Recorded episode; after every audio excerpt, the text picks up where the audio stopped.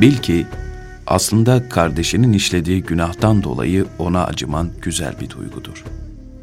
Ancak senin bu durumunu şeytan kıskanır ve seni haktan saptırır. Seni onun hakkında konuşturur. Acıdığından çok daha fazla sevabın ona nakledilir. Onun günahlarını da yüklenirsin.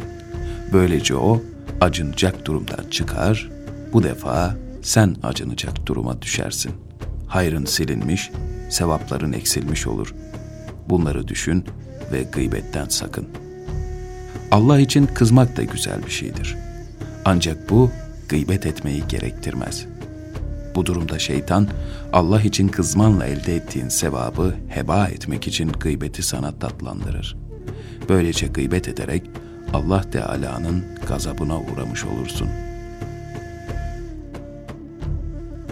Bir kusur işleyen kimsenin durumuna hayret ve şaşkınlığını ifade ederek gıybet yaptığında aslında durumuna hayret etmelisin.